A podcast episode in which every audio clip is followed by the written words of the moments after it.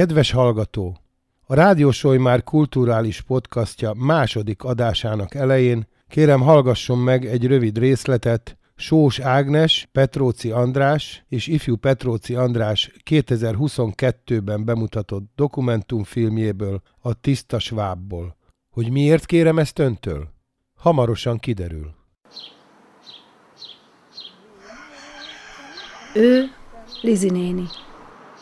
Több mint húsz éve láttam őt először, amikor Budapestről Solymára költöztem. Vagy ahogy a helyiek mondják, Saumárra.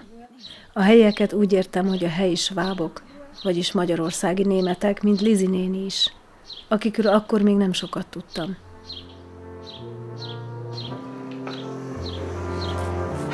Kettő, négy, Hat vevő meg. Gyakran láttam Lizi nénit a bolt előtt, amikor vásárolni mentem. Hol cseresznyét, hol pünkösdi rózsát vettem tőle. Hallo, und gefragt, ob du, wie machst du das, dass du 90 bist worden? Sag ich, da bin ich nicht hingegangen, bis ich nicht bin, die 90. ich bin auch einmal fortgegangen, habe ich recht gehabt. Mindig hallgatóztam, annyira tetszett, ahogy Lizi néni magyarról svábra vált és vissza, attól függően, hogy éppen kivel beszélt. Igen. Látod, milyen aranyos vagy. Tehát 500 forintot tessék elvenni. Na, meg van elégedve. Meg igen. Köszönöm szépen. Én is. Hát ismerősök. Nekem ez új volt itt Magyarországon, és hiába beszélek németül, szinte egy árva szót sem értettem. Minden esetre akkor, több mint húsz éve nagyon izgalmasnak találtam ezt az egészet. Aztán furcsa dolog történt. Azt mesélték a faluban, hogy a második világháború után, 1946-ban sok ezer svábot űztek el házaikból, és marhavagonokban vitték őket Németországba. Ezt nem értettem. Engem mindig érdekelt a történelem. Egyetemre felvételiztem, szerettem olvasni. Hogy lehet az, hogy én ezekről a dolgokról nem tudtam? Kíváncsi lettem. De aztán egy napon Lizi néni már nem ült ott a bolt előtt. Tudtam, hogy késő.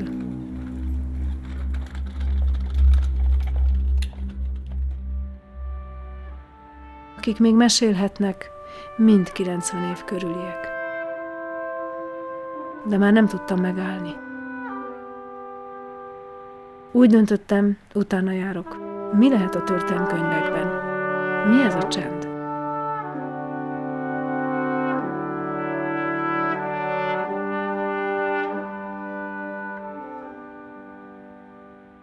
Szeretettel köszöntöm a Rádió Solymár kulturális podcastja második adásának tisztelt hallgatóit, és üdvözlöm vendégemet, Ritter György történészt, levéltárost, filmkritikust, filmesztétát, vagy ahogy te hívod magad, szellemi szakmunkás. Én is köszöntöm a hallgatókat. Most már lassan inkább betanodított munkás lennék. Hát a történészt azért az még messze van szerintem, hogy én abba a kulturális rétegbe, szférába tartozhassam. Köszönöm szépen a lehetőséget. A beszélgetés előtt, mikor itt lepróbáltuk a mikrofonokat, akkor azt mondtad, hogy nem készültél. Ezzel szemben én igyekeztem nagyon alaposan felkészülni, de ahogy böngésztem a hozzád kötődő dolgokat, hát láttam, hogy ennek se vége, se hossza, irdatlan sok mindennel foglalkozol. Film, könyv, előadások, tanulmányok, és én úgy gondoltam, hogy kezdjük a legaktuálisabbal. Jó. A Tiszta Sváb című filmmel, aminek a premier előtti vetítése január 23-án volt, Sós Ágnes és ifjú Petróci András jegyzi ezt a filmet. Te milyen szerepet vállaltál ennek az elkészítésében? Ez 2017-ben kezdődött, megkeresett az Ági egy közös ismerősünkön keresztül, az önkormányzatnál dolgozó közös ismerősünkön keresztül, akkor ő már ezt tervezte ezt a filmet, és belekerültem, mint szakértő, és lényegét tekintve az Ágit megpróbáltam bevezetni ennek a kultúrkörnek, a Magyarországi Németség kultúrkörének a történetébe, elhelyezkedésébe és hát dimenzióiba. Ő valóban, ahogyan a filmben el is mondja, erről nagyon keveset tudott. annak ellenére, hogy itt lakik, tehát nyilvánvalóan volt egy kulturális találkozása ezzel a jelenséggel, és hát ö, igyekeztük közösen feltárni, megismerni ezt a világot. Nekem van egy még nem megvédett doktori disszertációm, amely nagyon sok sorsot, magyarországi német sorsot dolgoz fel az Észak-Dunántúli területekről. Ez 173 interjú alapján készült kollektív, mondjuk az, hogy sors közösség, vagy egy sors csoportnak a, a bemutatása, és hát ez alapján, és egyébként nagyon sok más segítő alapján Ági elindult, és, és készített egy filmet a magyarországi németség tragédiájáról, úgy, hogy egyébként meg a mai fiatalság szemén keresztül próbáltam megközelíteni. Tehát kiválasztott három-négy fiatal embert, és hát nyilván az ő családi kötöttségeik, néprajzi kötöttségeik, tehát a néprajzi tájhoz küzdő kötöttségeik, ezek meghatározták a filmnek a gerincét, és ezt követte le tulajdonképpen. Hát én nem akarom helyette elmesélni, tehát ezt a filmet mindenki nézze meg. Hogy sikerült a film? Szerintem jól sikerült a film. Hát Felkorbácsol ugye... esetleg indulatokat? vagy éppen tisztába tesz dolgokat, megkönnyíti a közeledést, amire igazából nincs szükség, mert a magyarországi németek és a magyarországi magyarok viszonya szerintem azért jó.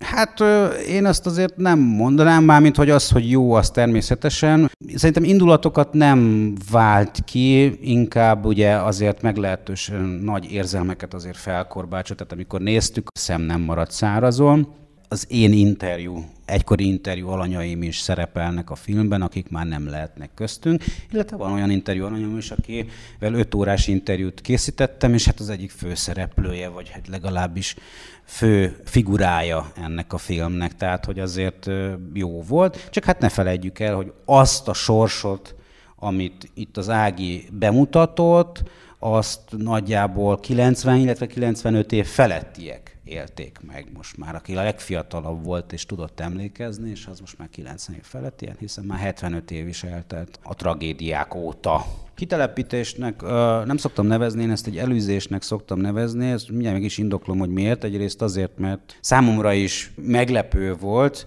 hogy tehát a magyarországi németeknek van kitelepítése, meg van előzése. A kettő között fogalmilag az a különbség, hogy előzés alatt én azt szoktam érteni, amikor nem csak az embernek a házát, vagyonát veszik el, hanem az állampolgárságától, illetve jogaitól is megfosztják. Na most ugye a magyarországi németek esetében ugye ez volt, tehát gyakorlatilag, ha a modern kort vesszük, akkor azt nyugodtan vehetjük előzésnek, hogyha mondjuk van egy nap, körbeveszi a falut egy karhatalom, onnantól kezdve se ki, se be, csak ellenőrzésen, nagyon-nagyon ritka esetben, és az a vége a, a kéthetes, vagy egyhetes, vagy akár másfél napos folyamatnak is, ilyen is van példa, hogy a Budaörs esetében, hogy ugye vagyonoktól, jogaiktól és hát állampolgárságaiktól, amivel az ember ugye beleszületik általában, megfosztják és kidobják.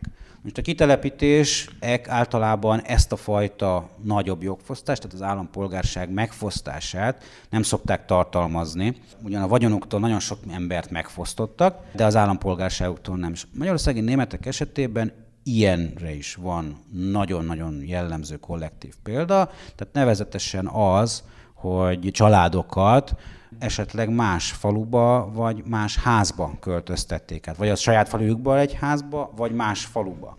Hát ilyenre rengeteg példa van, itt a környéken is, tehát hogy a Börzsöny falvaiban például, ha evangélikus vallású volt a falu, akkor áttelepítették egy evangélikus faluba, ahonnan mondjuk kitelepültek az ott lévő szlovákok, ez a 40-es évek végén van, de Veszprém megyében is, és egyébként Baranya megyében is ugyanúgy, olyan az előzés folyt, ugyanúgy párhuzamosan embereket kidobtak a házaikból, és nagyon sok idős ember egyébként a 60-as, 80-as években is, tehát majdnem 40 évet lehúzva, sokszor a saját szőlőjüknek a présházából kialakított ö, házakban élték le az életüket, mert a eredeti lakóhelyükről kivágták őket. Állampolgárságtól nem folyosztották meg őket, csak vagyonoktól. Tehát én ezt nevezem inkább kitelepítésnek, míg a másikat meg előzésnek. Elég eufemisztikus ez a kifejezés, Németországban is ugye Vertreibunnak hívják, tehát előzésnek hívják ezt az egész jelenséget, És én azért szoktam ezt megkülönböztetni, mert egyébként ez azért jellemző volt. Tehát Komárom-Esztergom megyében többségben vannak azok a falvak, ahol ez a fajta kitelepítés volt, és nem a Németországba való előzés. Erről 93-ig nem lehetett beszélni, és nem is esett szó Magyarországon. Milyen károkat okozott szerinted ennek az elhallgatása? Se tankönyvben nem lehetett, sehol nem. Igen, a tankönyvekben nem volt ez természetesen téma, de ettől függetlenül azért valamilyen szinten diskurzus már 83-ban elindult. Ugye 83 ez egy ilyen cezúra ebből a szempontból, amikor a célelvtárs ugye azt mondta, hogy hát nem ildomos semmelyik népet sem fasisztának nevezni, és onnantól kezdve azért megindult egy addig is lappangó kutatás, tudományos beszélgetés, konferenciáknak a halmaza. 93 óta nemzetiségi önkormányzatok alakulhatnak, valóban nagyon kevés szó esett erről, tehát valóban volt egy ilyen önkéntes hallgatás, hiszen azért elég sokáig ugye a nyelvet sem volt szabad használni, ilyen kimondatlanul nagyon kevés rendelet van ezzel kapcsolatban, ami ténylegesen betiltotta volna a német nyelv használatát Magyarországon,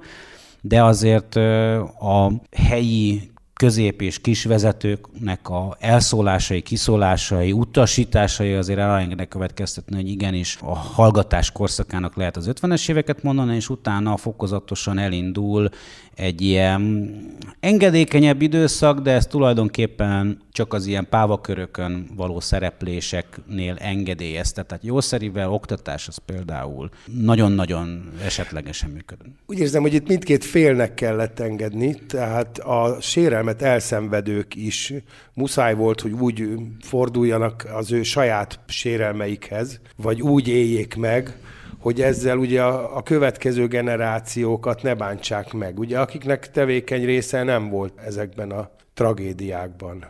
Valóban volt egy azért egy közös pont, véleményem szerint, vagy legalábbis a, az én tapasztalataim szerint, ahogyan ezekkel az emberekkel beszélgettem, hogy a kényszer kollektivizálás időszaka az 50-es évek végén, tehát ugye több kollektivizálási időszak volt az 50-es évek elején, közepén, illetve az 50-es évek végén egy második hullám.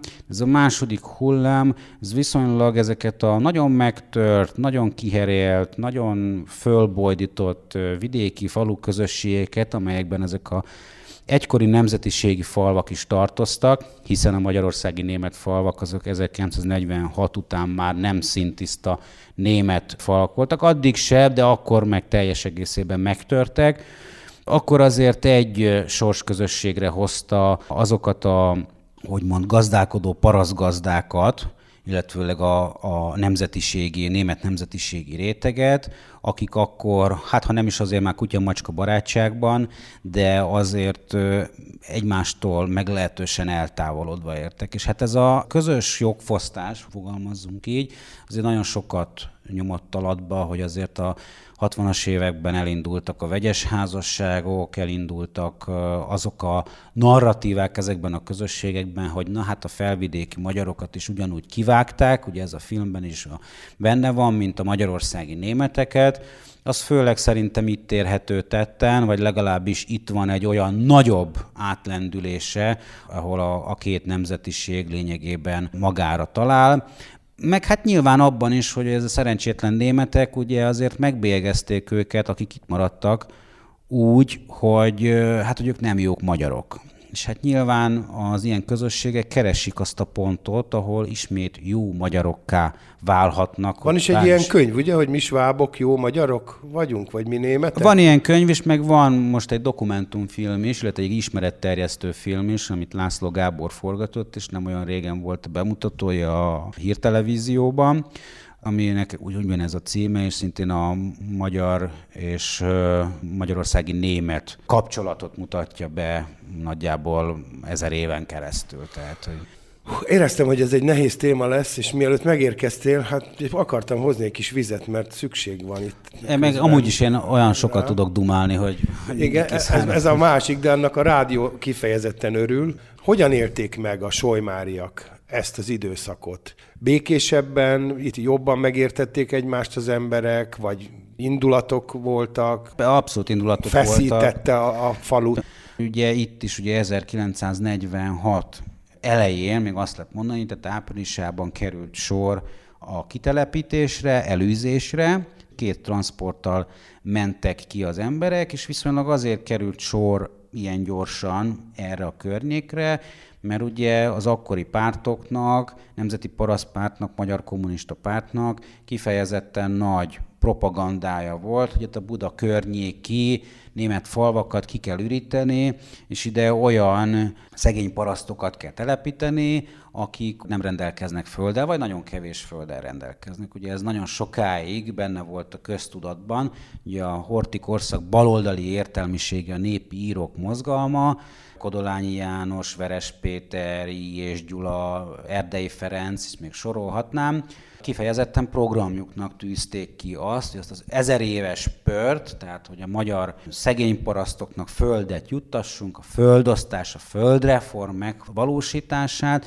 ezt le kell bonyolítani, és hát 1945-ben ez el is kezdődött, ez egy hatalmas nagy földindulás volt, ezt már nem szoktuk földreformnak nevezni, inkább földindulásnak, ahol gyakorlatilag hát politikai okok miatt, vagy politikai okokkal vezérelve elindult egy földosztás, és aki nem kapott a helyén földet, mert nyilván ugye sok volt a szegény paraszt, annak telepítés útján kellett juttatni. Na most ugye az 1945 márciusában elfogadott földreform rendelet, ugye főleg az egyháztól, a nagybirtokosoktól, illetve hát a Volksbundistáktól kobozta el, a hazaárulóktól, hát nem voltak meghatározva ezek a fogalmak, hogy ki a Volksbundista, vagy ki a hazaáruló, azoktól el kell kobozni a földjéket, és hát azt ezeknek az ilyen paraszt embereknek, vagy hát földműves embereknek kell juttatni.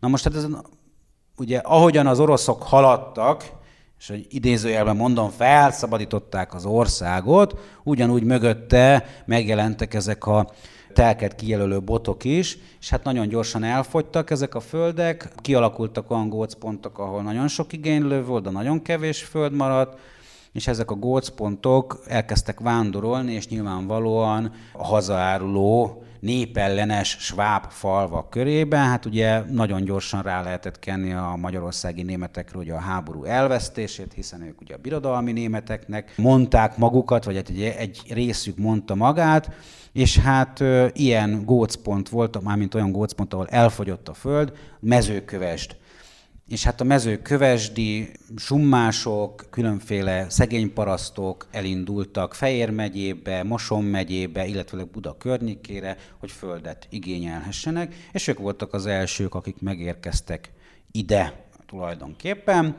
De hát különféle okok miatt, ezt most nem részletezném, maradtak épületek, házak, és hát 1947 és 1948-ban ugye a közben megindult magyar-csehszlovák lakosság csere, illetve hát kitelepítés és előzésnek a következményei az lettek, hogy az itt lévő házakba felvidékiek is érkeztek. Feltehetően éltek már akkor is a svábokon kívül itt magyarok is, ugye?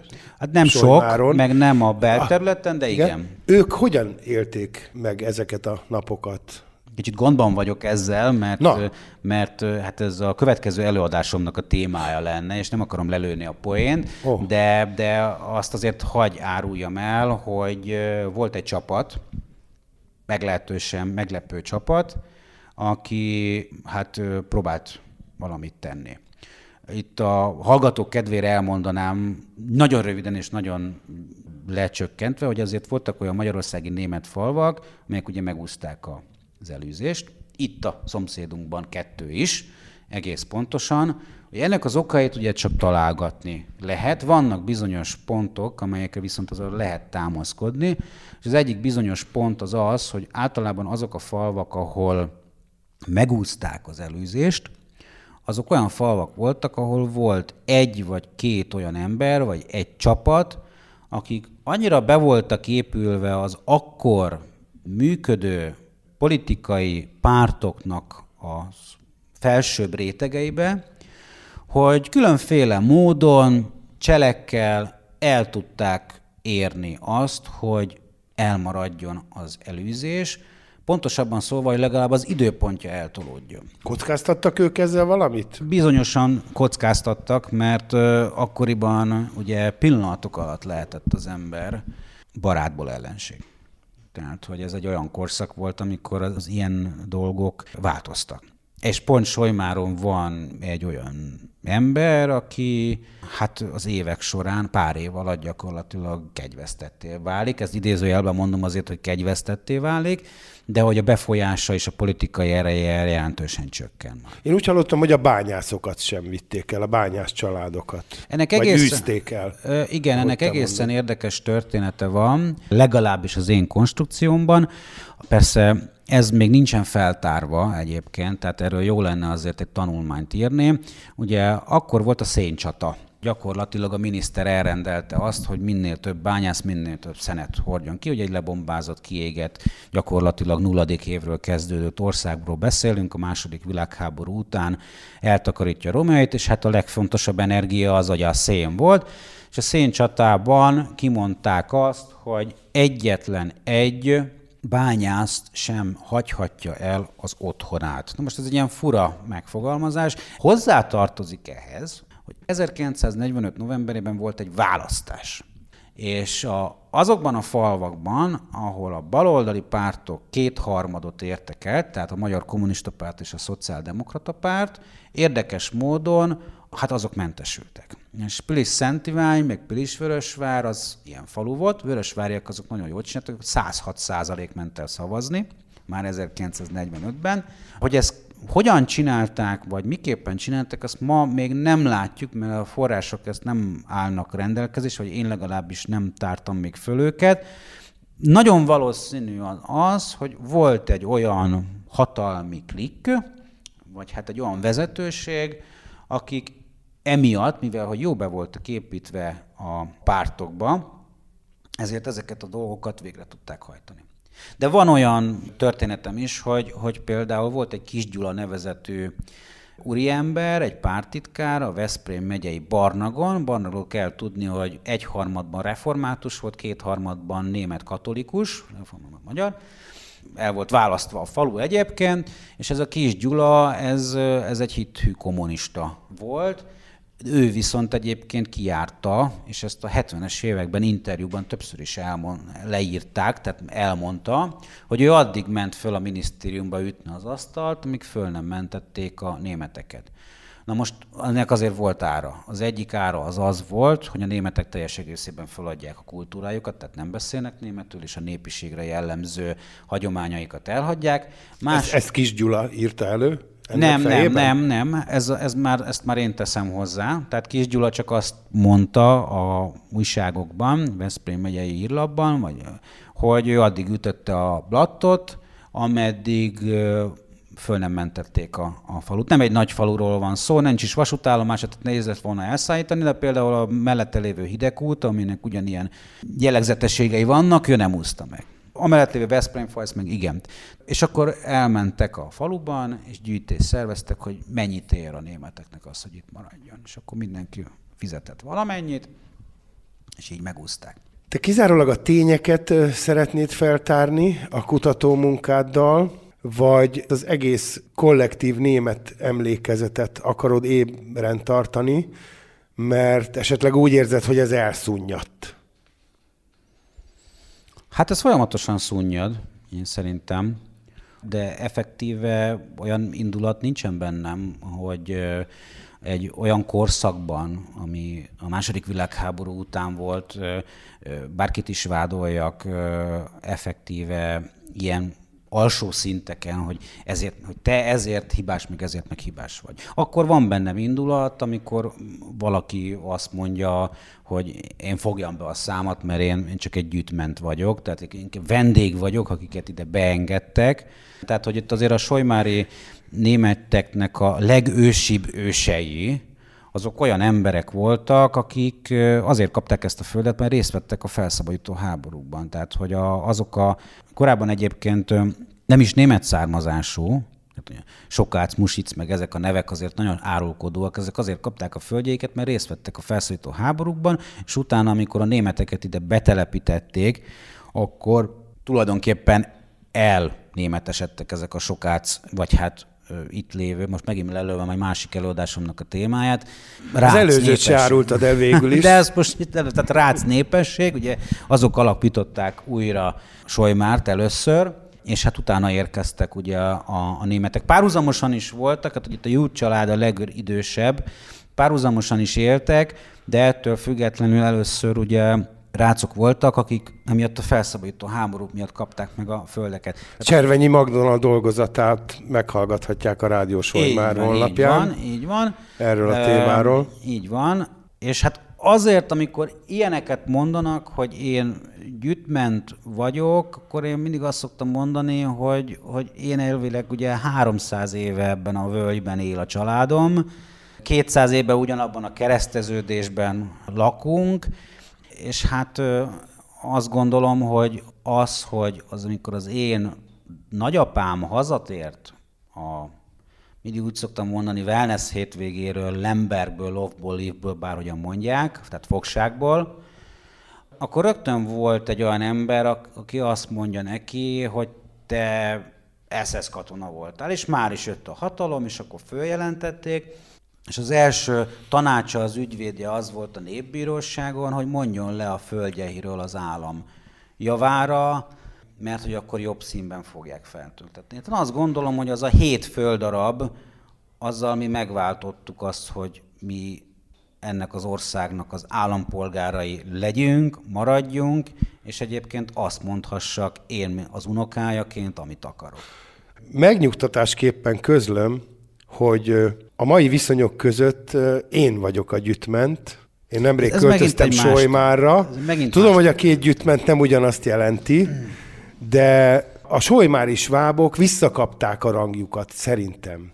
Én azt gondolom, hogy az lenne a normális, hogyha mindenki úgy tekintene Solymára, mint ahogyan a magyarországi németek vagy a Solymári svábok tekintettek Solymára, tehát a hazájukként, az otthonukként, a falu közösségüként, amiért mindenkinek tenni kell, meg nem csak aludni. Tehát, hogy itt nem arról van szó, hogy az a gyűjtment, aki nem ide született, ide, nem ide született.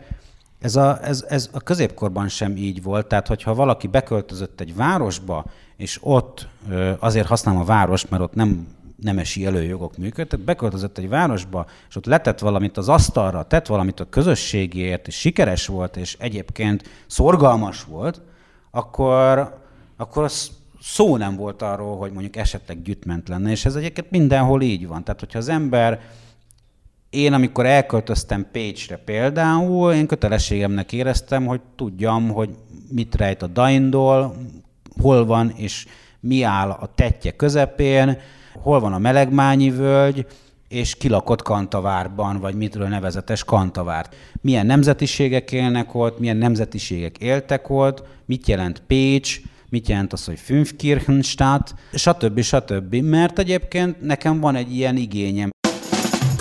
Új lejátszónknak köszönhetően, miközben adásunkat hallgatja, zavartalanul böngészhet weboldalunkon. Ez a Rádió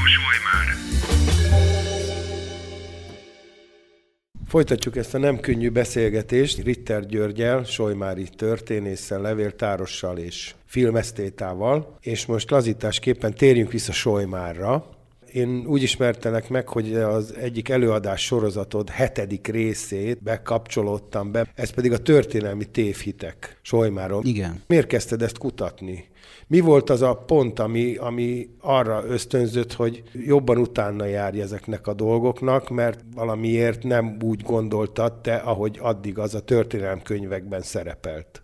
Prózai oka van ennek. A Bauenhaus vezetőjével beszélgettünk, hogy milyen témák lennének azok, amelyek az embereket bevonzák ebbe a közösségi házba.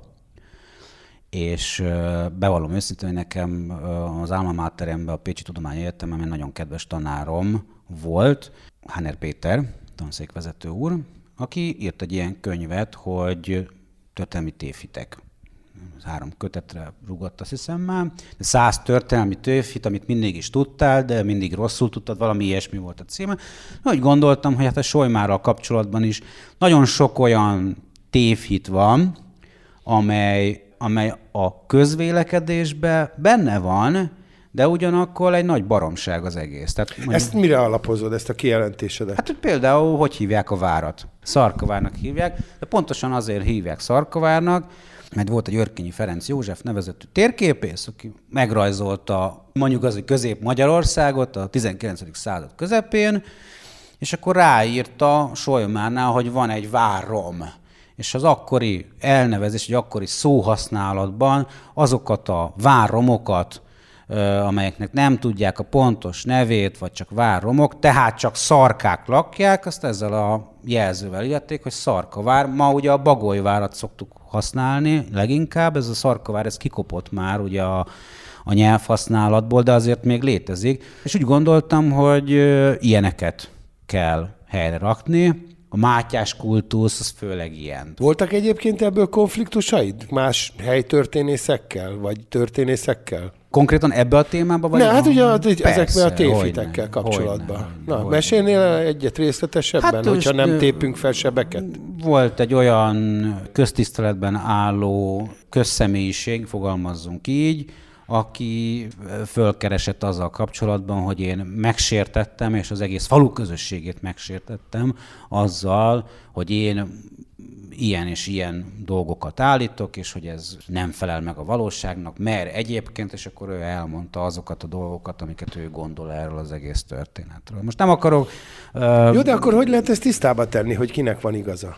Hát én igyekszem ugye forrásokat használni, tehát történelmi forrásokat használni. Ugyan az is ugye egy történészi konstrukció, vagy egy történészi elbeszélés csak, hogy a forrásokat értelmezem, és a forrásokat elmondom, de ettől függetlenül nagyon sokszor megkapom, hogy ez valamilyen szinten a nemzeti étosznak a széttépése, boncolgatása, szaggatása, inkább ez a... Egyébként a történész munka az mindig konfliktusokkal jár? A történészi munka nem, a történészi munka és az emlékezett politikának a konfliktusa jár ilyennel, tehát ilyen uh-huh. összecsörrenéssel, mert ugye ez két különböző dolog. Egyszer a Amblóci professzor úr, vagy történész úr tartott egy előadást, amiben nagyon jól felvázolta szerintem, hogy ha megnézzük a csillagok háborúját, akkor arról van egy tapasztalatunk. Arról a történészi tapasztalat az olyan, mint a csillagok háborújának a képregény változata, mert az fekete-fehér, tehát szintelen, valamilyen szinte objektív, olyan jeleneteket is tartalmaz, amely csak a forgatókönyvben volt benne, és azt átemelték a képregénybe, tehát a filmben nincsen benne, ki van vágva, sokkal jobban rávilágít olyan dolgokra, amiket nem is láthatunk a filmben, csak a történésznek a kutatása vagy a verziója alapján. És akkor az egész, az emlékezett politika... Nagyon rosszul hangzik ez így, hogy... Igen, az emlékezett politika. politika meg olyan, mint a, a és ezt úgy ábrázolta, mint a, a nigériai plakátja a Csillagok háborújának, amelyben rajta volt még a később elkészült, de korábbi történeteket tartalmazó Csillagok háborúja epizódoknak a főhősei is, teljesen más főhős, a Star Treknek a főhősei is rajta voltak. Az egész amúgy is úgy nézett ki, mintha egy gyerek rajzolta volna, vagy gyerek festette volna óvodában, tehát egy festett plakát volt, tehát nem is fotókat tartozott, tehát semmiféle objektivitás nem volt. Ott is volt valami, ami nem is oda tartozik, stb. stb. stb. Tehát teljes összemosása az azonosnak tűnő dolgoknak. Itt az alapvető probléma az az, hogy a bölcsészettudomány, tehát unblock a bölcsészettudomány, azok olyan tudományok, amelyek elbeszélések alapján kerülnek, interpretálódnak, vagy kerülnek a közönség elé, vagy kerülnek az ember elé.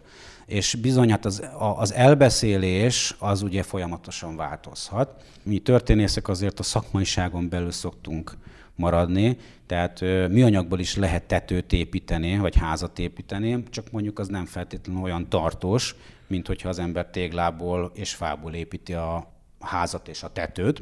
Hát én ezt így szoktam megideologizálni. De a történelem olyan, mint egy baromi hosszú szőtes, amelyben mindenki a saját mintáit oda teszi, de a szőnyegnek a vége, amely több évszázada is elkezdhetett szőrni, az már összefilcesedett, ott már nem is látszódik nagyon. Van-e még olyan a magyar történelemben, ami szerinted emlékezett politika által irányított? Vannak olyan Felteszem a kompromitáló kérdést, hogy van olyan, ami nincs. A francia forradalom óta létrejött tömegtársadalmak és tömegideológiáknak alapvető célja az, és az emlékezett politika ezt határozza meg, hogy valamilyen ideológiai elődöt meghatározzunk, hogy a mi politikánkat, vagy azt a politikát tudjuk igazolni. Ez mindenkire érvényes. És hát a történelemnek, meg a történésznek ez a konfliktus alapvetően az emlékezett politikával kapcsolatosan. Már gyerekkorodban is érdekelt a történelem? Igen. Tudtad, hogy erre a pályára fogsz? Nem. Hát fogékony voltam rá, és voltak tanáraim, akik láttak bennem fantáziát. És azt De ugyanúgy fociztál a többiekkel? Nem, nem, nem. Nem, nem, nem fociztál? Nem, megmondom őszintén, hogy harmadikos koromban itt a szemben lévő udvaron fejbe rúgtak, kapus voltam, fejbe rúgtak, és akkor egy kicsit húztam a fejemet pár órán keresztül, és akkor én azt mondtam, hogy többet nem szeretnék focizni, és akkor utána nem fociztam. De, azért nem de úgy nézel szaladgáltam az utcán, aki igen, otthon ült tehát, mindig, hogy... és csak a könyveket bújta. Nem, nem, nem, nem, nem. Nagyon korán valami miatt, én szerettem a Jankovics Marcelnek a rajzfilmjeit, és nagyon korán elkezdtem érdeklődni a magyar őstörténet iránt, és akkor ezzel kapcsolatban elkezdtem olvasni, és én azt gondoltam, hogy én te magyar őstörténész leszek és hogy én a, a 9. és 10. századi magyar társadalommal fogok foglalkozni, és akkor amikor Pécsre kerültem az egyetemre, akkor én le is ültem Font Márta tanárnő elé, és elmondtam, hogy én ezt szeretném csinálni, és akkor ő meg azt mondta, hogy uh-huh, jó, hát akkor tud latinul? Hát és mondtam, hogy hát igen, azt most tanulom, jó, és akkor ógörögül, ó-oroszul, meg kéne egy perzsa nyelvet is megtanulni, mert hát a források egyébként ezeken a nyelveken vannak. És hát mondtam, hogy hát nem, és hát akkor így nagyon nehéz lesz. Tehát. Na az őstörténet az, ahol azért rengeteg a tévhit. Az őstörténet, a, a rengeteg a tévhit, itt nagyon gyorsan le is szeretném szögezni, hogy az őstörténet az nem egy történészi munka, ugyanis nincsenek források. És ha nincsenek források, mármint történeti források, tehát általában az írott forrásokat szoktuk történeti forrásként használni, ez a szakma ezt használja. A magyar őstörténetnek nincsenek írott forrásai, a legkorábbi írott források az 860-as évekből származnak, ami hát lényegét tekintve az utolsó, így mikronnyi időszaka. A magyar őstörténelem segédtudományokból áll, a történelem segédtudományaiból áll, éppen ezért borzasztó nehéz egy, hogy is mondjam, történeti konstrukciót, vagy egy történeti tisztánlátást adni erről. Mondok egy kulszót, Arvisúra. Erről mi a véleményed? Én nagyon szerettem a Pázoltán, azt hiszem ő írta. Pázolt, Ózdi Kohász. Ózdi Kohásznak a, az Arvisúrát olvasni. Aki egy éjszaka alatt kapta meg Hát nem egy tudást. éjszaka alatt, egy hét alatt, ha jól emlékszem, de megmondom őszintén, hogy borzasztó komoly. régen olvastam, tehát ennek azért már 20 éve van, és a teljes verziót nem is olvastam, csak az első kiadását, amit a Püski kiadó kiadott. Én nagyon élveztem egyébként. Én most nagyon sokan meg fognak sértődni, de egyébként én ezt egy nagyon jó megkonstruált és nagyon jól előadott és nagyon jó összerakott gyűrűk urának tartom. De én nem szeretném senkit megsérteni, tehát aki ebben hisz, azt én, én tisztelem, hogy ebben hisz, de ez nem őstörténelem, tehát hogy ez nem tudomány, mert hogy, mint mondottam, a kortás forrásokból áll a történettudomány, és a magyar őstörténetnek a legnagyobb forrásai azok a régészetben, nyelvészetben, néprajzban találhatók meg. Hát ugye most azért is van ilyen nagy kultusza, mert az elmúlt tíz évben, hát száz éve nem volt ilyen nagy áttörés a magyar őstörténet kutatásban, mint amit a Sudár professzor és a Türk professzor gyakorlatilag véghez vittek, de ezek fantasztikus felfedezések. A, de hát ez főleg a, ők is a nyelvészet és a régészetnek köszönhetik ezeket az áttöréseket. Fogod folytatni a történelmi tévhitek sorozatot itt Nagyon szeretném, igen. Van ki... elképzelésed már, hogy a következő... Hát elvileg, tehát, hogy a, a történelmi tévhitek sorozatról azt el kell mondani, hogy először egy magazinban indult. A... Erről is akartalak kérdezni, hiszen újságírói múltad is van.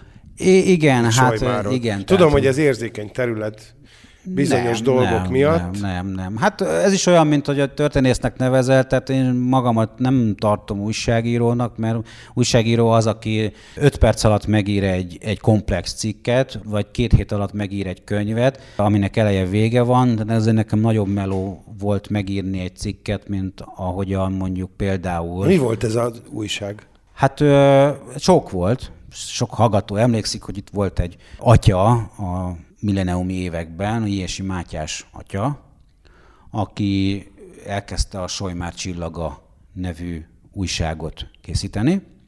Többet magunkkal, ugye ebben benne volt Milbich Tamás, Bölcskei Miki, Solyomági, meg a Márk is, és akkor mi elkezdtünk csinálni egy újságot. Ők korábban elkezdték csinálni, én meg belekeveredtem egy Szentgyónás után, és akkor én 1999-ben, ahol emlékszem, akkor írhattam az első filmkritikáimat ebbe a, az újságba. Ugye ez az újság aztán átalakult, és a mai napig is működő országos havilappá, a Képmás újsággá vált.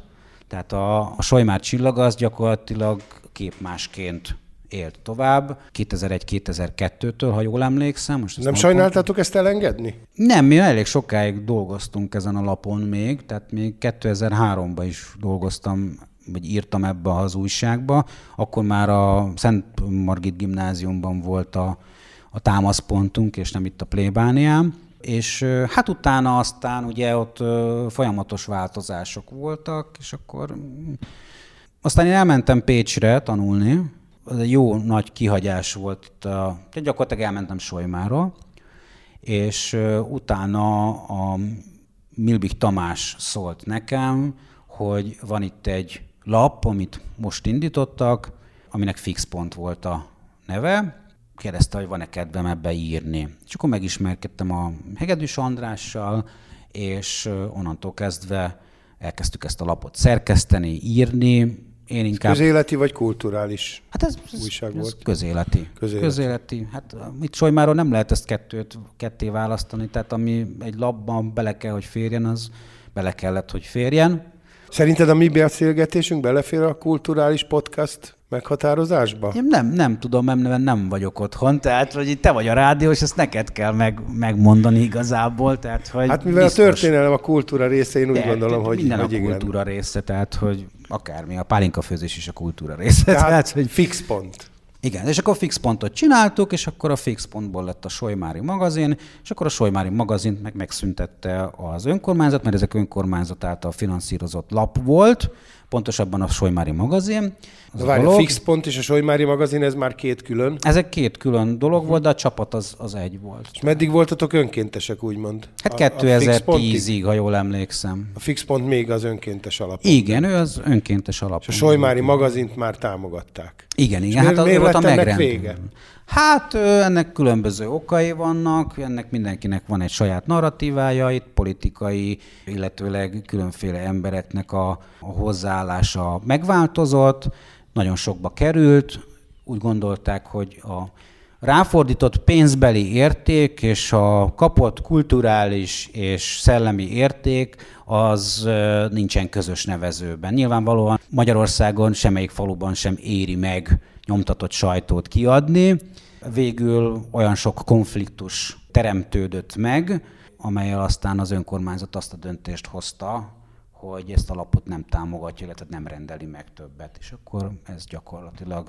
És ennek nem... folytatása a mostani hírmondó? Nem, nem, nem, ez nem folytatása a hírmondó. A hírmondó, akkor ennek a hírmondó az akkor is létezett, az mindig is létezett. A hírmondó már ment akkor? Igen, a hírmondó ezek... akkor volt ingyenes, amikor mi fizetős lapot csináltunk, mi egy magazit csináltunk, a hírmondó pedig gyakorlatilag egy tájékoztató felület volt a maga cikkeivel együtt, tehát hogy ez meglehetősen le lett butítva, de ettől függetlenül ez, ez, ez így, így volt. És szerinted még egy ilyen kulturális magazin érdemes lenne elindítani Solymáron? Nyomtatott formában? Ez most a magánvéleményemre vagy kíváncsi? Abszolút. Szerintem nem. Tehát, hogy így, És nem. mint Solymári? Lakos? Hát, ez, ez, ez ugyanaz, nem? Tehát Solymári lakosként sem, mert, mert meg, megmondom őszintén, hogy ennek így terjesztési problémák is voltak. Tehát, hogy itt az a baj, hogy nem olyan, hogy az ember bemegy, az Jó, és akkor, akkor itt az internet. Igen, hát az interneten lehet ilyen felületeket csinálni, úgy tudom, hogy van is, aki hasonlót próbálgat és, és csinál is. Ki az? A szép solymára gondolsz? Hát igen, de nem a napi kultúrával foglalkozik. Hát nincs is napi, tehát olyan szintű napi kulturális, tehát nagyon nehéz egyébként ezt a arany középutat megtalálni. Mi azért benne voltunk ebben a közéleti metszetben, és hát nagyon sok mindenkinek meg kell felelni akkor, nagyon sok mindenkinek a ízlésének kell megfelelni igazából, akkor az ember valaki valamit leír. Mi akkor úgy gondoltuk, hogy olyan sajtót csinálunk, amely, amely alapvetően az érdekek, illetőleg a különféle közéleti csapásokat feltárja, nem mindig esett egybe a mi ízlésünk, illetve a közéleti csapásoknak a feltárása az önkormányzat gondolkodásával, tehát fogalmazzunk így. Most egy kicsit hazabeszélek, ha megengeded. Nagyon sokan mondták nekem, hogy azért örülnek, hogy én elkezdtem ezzel a rádióval foglalkozni, mert abszolút kívülállóként kezdtem ennek neki. Nem ismerem a solymári viszonyokat, hanem tényleg, mint tudatlan érdeklődő, így tágra nyílt szemmel figyelem az eseményeket, viszont így, ahogy kezdek jobban belefolyni itt a solymári kulturális és közéletbe, én is kezdem ezeket a viszonyokat megismerni. Tehát azért vannak itt kialakult erőviszonyok, vannak itt különféle érdekek mentén szövődött kapcsolatok, és ugye én ezeket mivel nem tudom, vagy nem tudtam, ezért teljesen más szemmel néztem egy-két dologra. Most nem akarok példát mondani, hogy ki kivel, meg ki kivel nem, de mivel én ezeket nem tudtam, ezért hát még egyfajta bátorságnak is gondolták. Ez olyan, mint amikor betéved valaki Harlembe, és nem tudja, hogy ott a gangsterek az utcán mindenkit kirabolnak, és szépen végig sétál, és nem lesz semmi baja. Jó a példa? Nem tudom. Félek, hogy nem, de...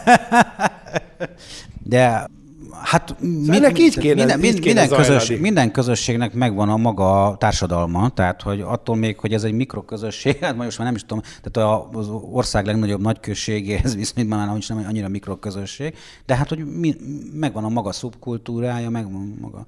A, a probléma az, hogy a sok kis szubkultúrából én nem nagyon látom, hogy mi az, ami egy solymári arculat lenne. Tehát, hogy mitől, mitől solymár a solymár. Most úgy tudom, hogy most dolgoznak ezen. Ja, hát igen, tehát hogy persze dolgoznak ezen, de hogy a valóságban, hogy ez mitől van így, szomorúan veszem tudomásul, de hát nem tudok ellene tenni, hogy ez a budapesti agglomerációnak a kiteljesedése szerintem nagyon sok szempontból elveszi az igazi solymáriasságot. Én itt most félreértés ne esik, nem a sváb kultúrára gondolok, hanem arra gondolok, hogy nagyon sok ember van, akinek nem mond semmit az, hogyha mondjuk én azt mondom, hogy zöldfa dűlő, hogy az merre van, hogy az hol van, hogy ennek van egy története, vagy nincs egy története. Ahogyan mondottam is ma az előző blogban, tehát hogy az ember valóva beköltözik, azért talán igyekszik megtalálni azt a csapást, ahol segítheti egy közösségének az előrehaladását, akár kulturális, akár ökológiai, akár ökonómiai, tehát gazdasági szempontból.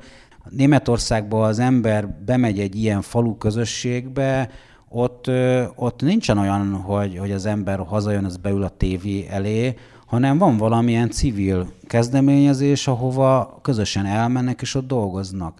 Tehát nem csak tűzoltó, annak nagy hagyománya van, nem csak tűzoltóság, de, de bármilyen Hát más. vagy akár egy, egy sokkal egyszerűbb példát mondok neked, egy angliai kisvárosba hazafelé, Azt bemegy az ügyvéd a pubba, bemegy így az orvos a pubba, bemegy a földművelő a pubba, bemegy a, a tanár az a pubba, is, az és is. esténként tehát, ott hogy egy, egy, egy, Például dolgokat. egy nagyon jó kocsmakultúra, tehát nem az, hogy szénné isszuk magunkat és hőbörgünk az utcán, hanem egy tényleg egy, ennek is van hagyománya egyébként, nem csak nálunk máshogy, az egész országban. Tehát egy nagyon jó kucsmakultúra, egy nagyon jó közösségi kultúra is van.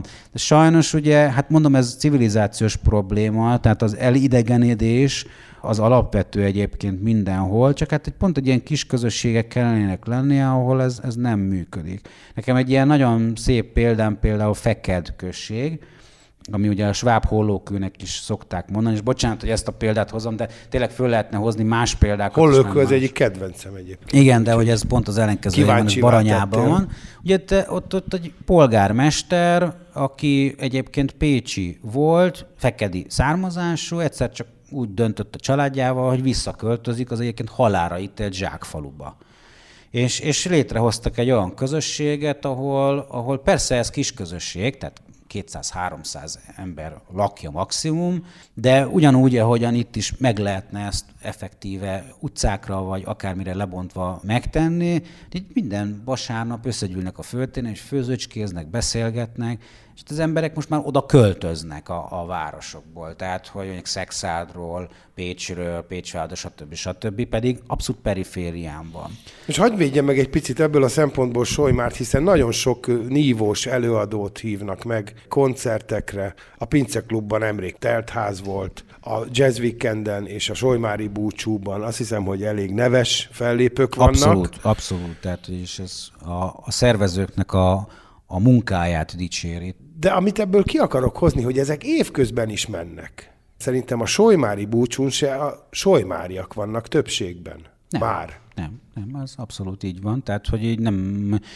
Mit kéne tennie még az önkormányzatnak, vagy a művelődési háznak, hogy ez ne így legyen Hát szerintem? én megmondom őszintén, hogy... Te hogy milyennek ítéled meg a solymári kulturális életet? Szerintem általában? nagyon jó a solymári kulturális élet, csak egy kicsit kozmopolita. Tehát, hogy, de egyébként tök jó, és, és nagyon nagy munka. Hogy nincs elég hagyomány, őrző rendezvény? Én, vagy? én, Hát én látok itt traktor felvonulást, akkor szüreti felvonulást, aztán mindenféle emléknapot, tehát azért van, van, van. Persze, csak hogy ezek bulik, tehát hogy nyilván én nem vagyok sem szakpolitikus, sem szervező, tehát én nem akarom senkinek a munkáját effektíve lebecsülni. Hát az előbb meg is dicsérted, azt mondtad, hogy jól működik. Igen, és pont azt akarom mondani, hogy nagyon jól működik, csak én azt hiányolom, hogy kellenének olyanok is, amelyek nem effektíve olyan programok, amelyek, tehát Budapesten ezek mind megtalálhatók. Tehát mi az, ami Solymárt Solymárivá teszi? Mi az a rendezvény, ami csak itt van? Vagy a Solymárnak az értékeit effektíve úgy megmutathassuk, hogy azt mondhassuk róla, hogy ilyen máshol nincsen. Mert Kozma Orsi egyébként hetente fellép Budapesten, ami 22 percnyire van vonattal a belváros. Tehát, hogy így, és még egyszer szeretném hangsúlyozni, csak a hogy ez egy baromi, tehát ez egy baromi fontos, és baromi jó, és nagyon-nagyon sok munka van ebben, és nagyon sok tiszteletre méltó munka van abban, hogy, hogy ilyen sok kulturális program, és ilyen színvonalas kulturális program van.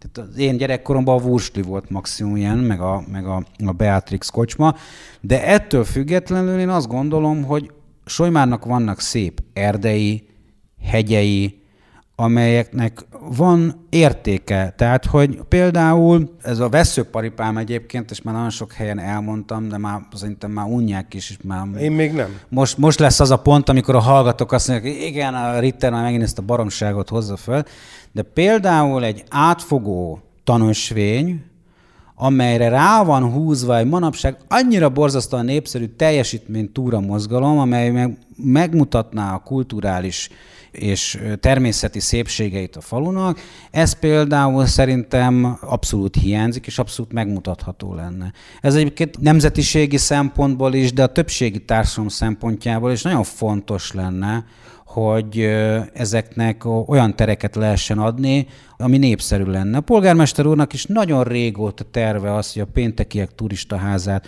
valamilyen szinten, ha nem is abban a formában, ahogyan volt, mert természetesen azt már nem lehet visszaállítani, még nem is érné meg, de valamilyen kulturális formában újra élesze. Arra jól tudom, hogy a önkormányzat meg is vásárolta azt a területet. Én ilyesmikre gondolok, tehát hogy az, hogy tényleg olyan fura, hogy Solymáron nincsen abból a szempontból közéleti reflexió, amely igényelni azt, hogy itt majdnem 15 ezeren laknak, és 15 ezer embernek nincsen a Facebookon kívül semmilyen közéleti reflexiós véleménynyilvánítási fórumat. Ilyen falunapokat kéne tartani, amikor kitelepülünk egy pár hordó sör, pár hordó bor, Én azt gondolom, és hogy- akkor ott megbeszélni. Én azt gondolom, hogy sokkal több közösségi szervezésre lenne szükség, bár azt is hozzá kell tenni, hogy tényleg borzasztóan igaz, hogy közösséget szervezni a mai dataista, digitalizált, önmagába forduló, virtuális világokban pácolódó emberek számára az eszképizmusban hívő emberek számára nagyon nehéz. Hú, de legyen már valami jó vége ennek a beszélgetésnek, valami... valami Ja, ez, még, ez, ez már a beszélgetés pozitív. vége, vagy a blokk vége? Hát ez most már a beszélgetés vége lesz, mert annyira Nem jó... tudom, mit fogsz kezdeni ezzel az anyaggal. Ah, Majd meghallod. Annyira jól elbeszélgettünk itt, hogy ez most már tényleg beszélgetés volt. Ugye Nem, az igen, első ez felében csak szinte De hallgattalak. hozzá kell tennem egyébként, ezt nagyon nyomatékosan szeretném hozzátenni, ez az én véleményem, tehát itt nem valakit képviselek, vagy valakinek a gondolatiságát, vagy valami közösséget, vagy ez ez az én személyes nyomorom, amit itt elmondtam igazából. És még egy dolgot áruljunk el a kedves hallgatóknak. Nagy kedvet érzel a rádiózáshoz. Ugye beszélgettünk már erről. Igen, De még igen. arról nem, hogy milyen terveid vannak. Jaj, jaj, jaj, erről ne beszélj. ne beszéljünk. Hát jó lenne, jó lenne például egy ilyen beszélgetős, telefonálós, kulturális műsor is, hogyha... Arra gondoltam egyébként, mielőtt leültünk, hogy ez lenne az első olyan adás, amit élőben sugárzunk, de mivel nehéz volt a téma, és hát erre nem lehet igazán felkészülni, amiről a beszélgetésünk első fele szólt, nehéz a téma, ezért úgy gondoltam, hogy egyrészt az én tájékozatlanságom se derüljön ki annyira, hirtelen, másrészt bevezethetjük. Tehát bevezethetnénk azt, és akkor most ez egy felhívás a kedves hallgatóknak, hogy havonta egyszer csinálunk egy közéleti fórumot, amikor várjuk a hallgatók telefonjait, Facebook üzeneteit, kérdéseit, véleményeit, amire rögtön reagálunk.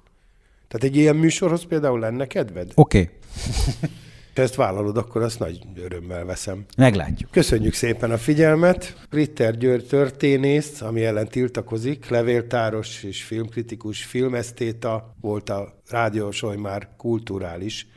Azért kell ezt hangsúlyozni, hogy kulturális podcast, mert azért most eléggé feszegettük a határait a kultúrának, mint témakör, de ez legyen a legnagyobb baj. Kedves hallgatóink, a Rádió már podcast sorozatait megtalálják a Spotify oldalán, vagy az alkalmazás használatával le tudják tölteni az epizódokat. Három sorozatunk megy jelenleg, a Rádió már kulturális podcast sorozata, a Mesterségem címere, a Svábház sorozata és a Pozitív Diskurzus című sorozat, amelynek remélhetőleg jönnek a következő epizódjai. Iratkozzanak fel a Spotify-on, Horváth Imrét hallották.